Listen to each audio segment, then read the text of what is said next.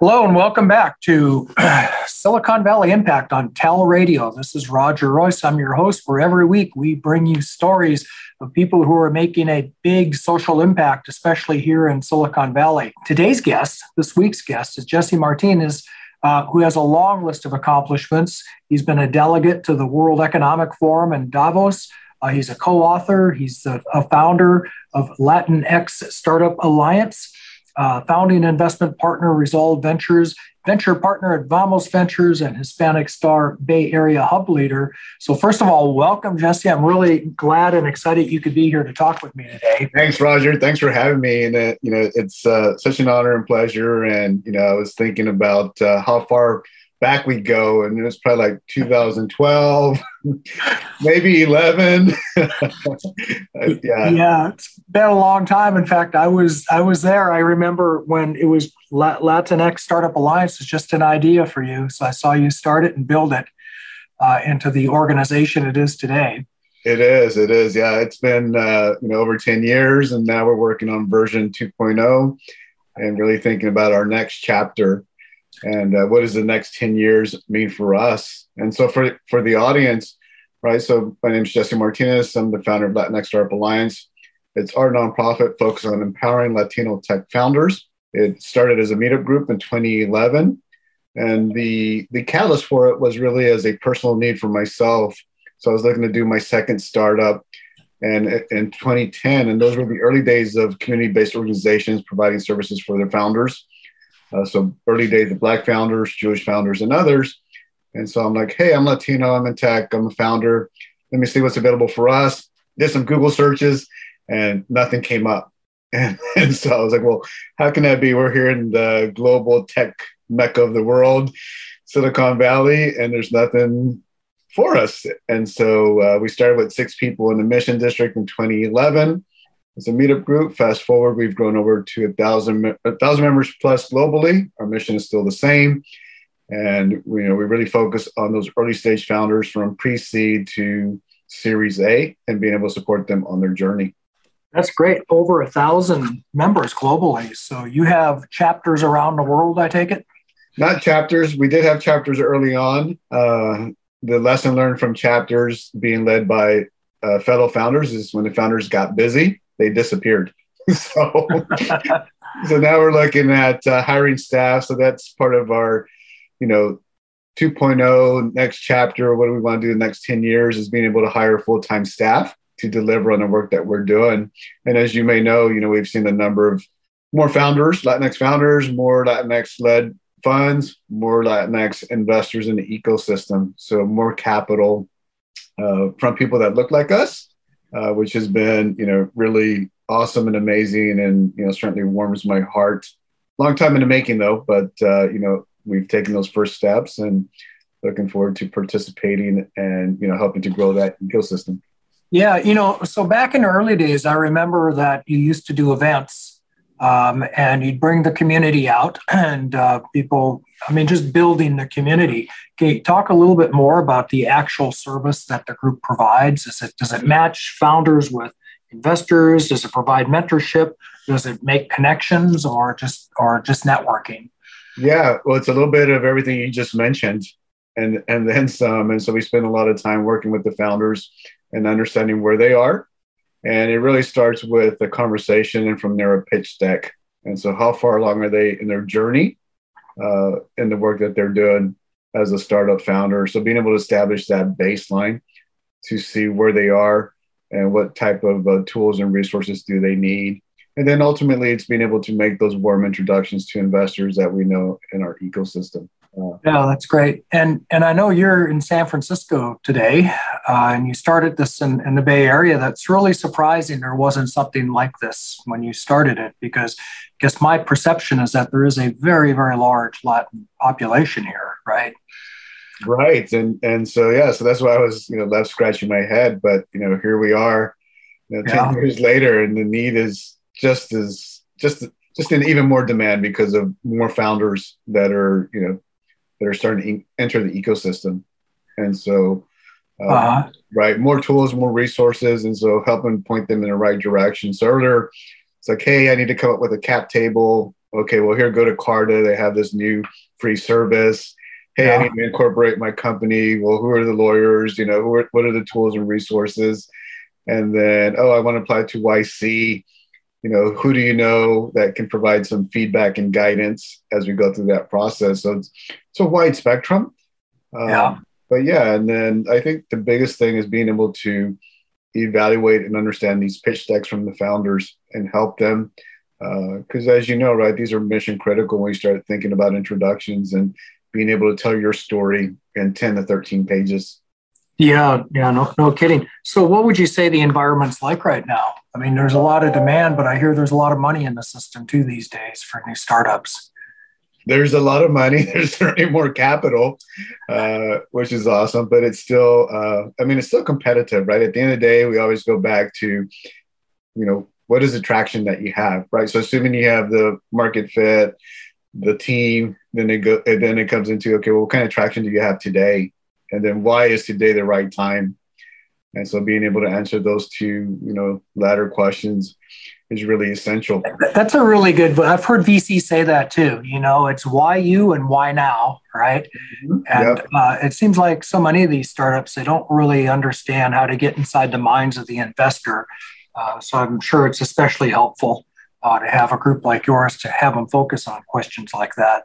It is, and, and you know, um, you know, you might have noticed this too, right? So over the years, you know, startup had one connotation, and then over the years, it's become more of a gray gray area. And so before, in terms of startup, we talk, we thought of tech startups, but now startup becomes has become more general. And so now you have to really understand, okay, well, what type of startup is it, right? Is it tech led or tech enabled? Uh, is it a food tech startup, right? Mm-hmm. And so now we have these different um, areas of uh, industries and classifications and then what makes it challenging for the founders is just identifying who are the right investors that I should be talking to. Yeah, that I have a personal interest in. I mean, not only just startups, but also on the food and ag side. And because I do a lot of ag tech, that's where I've seen probably the most uh, Latino led startups. Uh, and especially because people don't know, I know you know this, but most people don't know what a huge agricultural industry Mexico has how far advanced they are in the agri- in, in the technical side of that. Uh, they're doing things right across the border um, in, in, in technical agriculture that uh, are just cutting edge, state of the art. Uh, and so we're seeing people from that industry with tech backgrounds uh, returning to agriculture. Am I right about that? Have you seen that too? Yeah, that's true, uh, Roger. And you know, we want to learn more about those startups because when we think about you know food tech, climate tech, right? So how are these industries affecting the climate as well? And then you know, most recently, uh, you know, the big big word ESG, right? Environmental. Yeah. and so and so with ESG, you know, it's been you know, it's, it's coming from, you know, JP Morgan's, Morgan Stanley's, right, Goldman Sachs, all the way down to angel investors and impact funds. And so how do we how do we help support those entrepreneurs? Yeah, and not even impact funds. Pretty much every fund now is concerned about ESG. They've got their ESG questionnaires and they want to see policies. Uh, but, but I got to believe also the time might be good for you just because of the push towards diversity.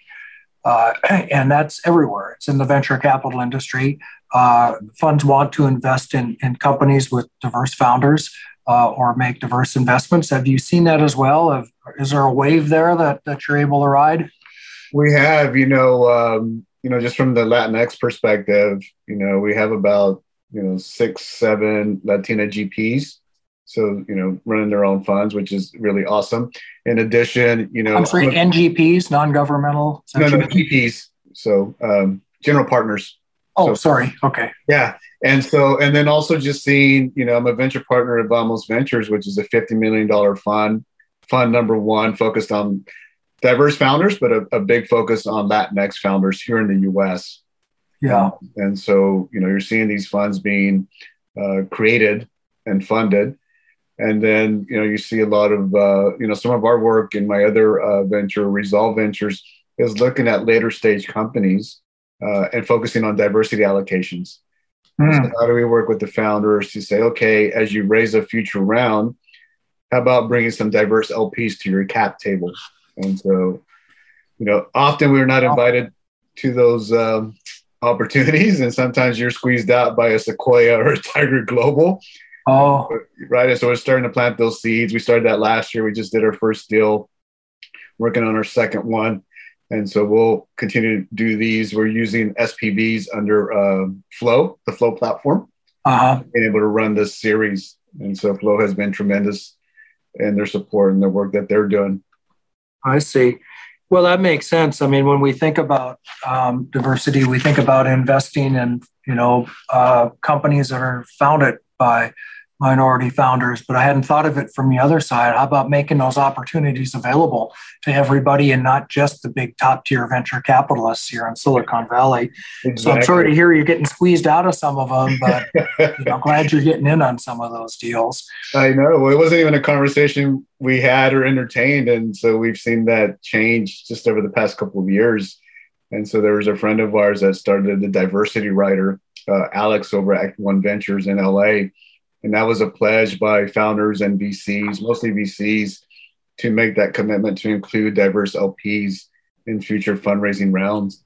Diverse, I got to make a note of that. That's interesting. Diversity rider, yeah. And then our other friends, uh, I guess a byproduct of, of that is the Cap Table Coalition, which is a coalition of diverse LPs. There's probably about 500 members.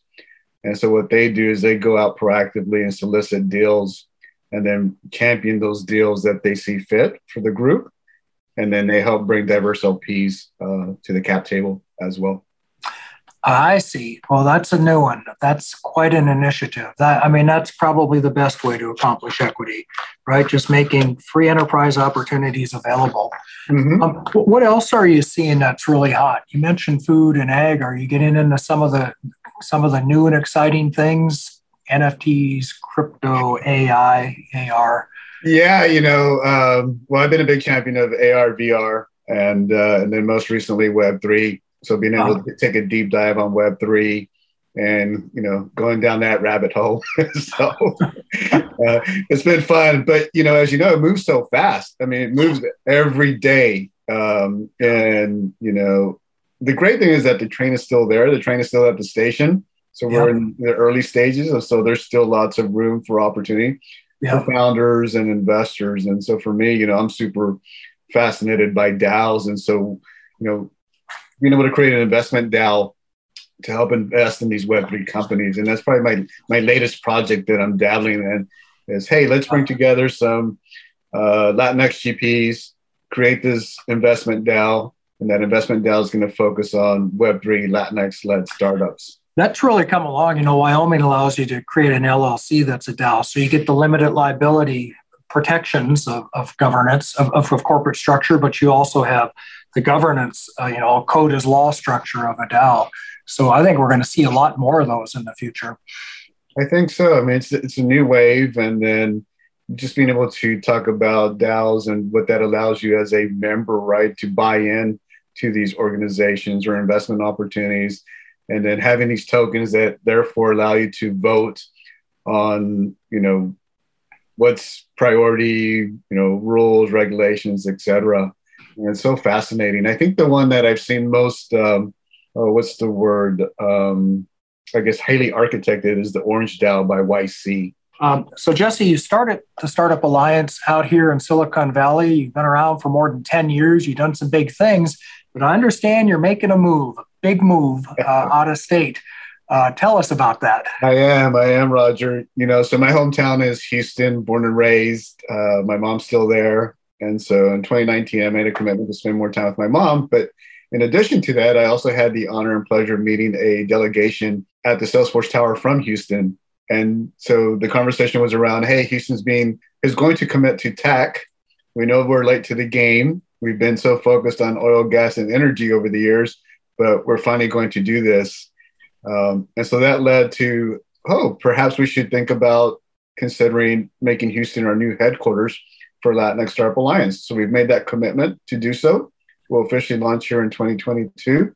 We had a couple of false starts because of COVID, which is okay, but uh, we'll be there uh, starting uh, in March. And so March will kick it off by being at South by South at Southwest, and then start with what you mentioned earlier, doing uh, monthly programming, right? Building that community and bringing people together. And again, just starting like we did here. Yeah, yeah. Um, so you're launching about the t- same time as South by. Well, that's that's interesting timing. Uh, you know, when you talk about energy in Houston, we have a Houston office, of course, and it's energy and healthcare seem to be and real estate, the big industries. Right. But energy is now a very techno tech enabled industry, isn't it? I mean, I'm seeing so much energy tech now, uh, solar, geothermal, right. wind.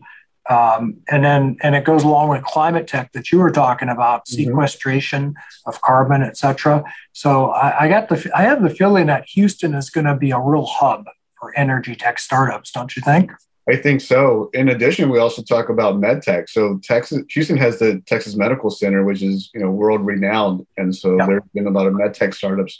Unfortunately, they don't get the buzz that you know traditional startups do, but you know they've been in that space for quite some time, and so we'll see that ecosystem continue to grow.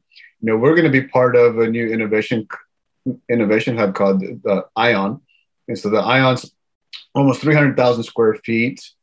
And so it's about six stories and currently houses Microsoft on the sixth floor, Chevron Technology Ventures. They have a Makers Hub that they just launched. Uh, there's a co working space called Common Desk, which just got acquired by WeWork. And so that's where we're going to house Latinx Startup Alliance. And that's where we'll host our events and any you know gatherings that we put together. And At the Ion, are you going to actually have co-work space available? We are. We are. Uh-huh. We are. And so one of the great things for the founders is on that lower level of the Ion, uh, founders will be able to come in and uh, work for free.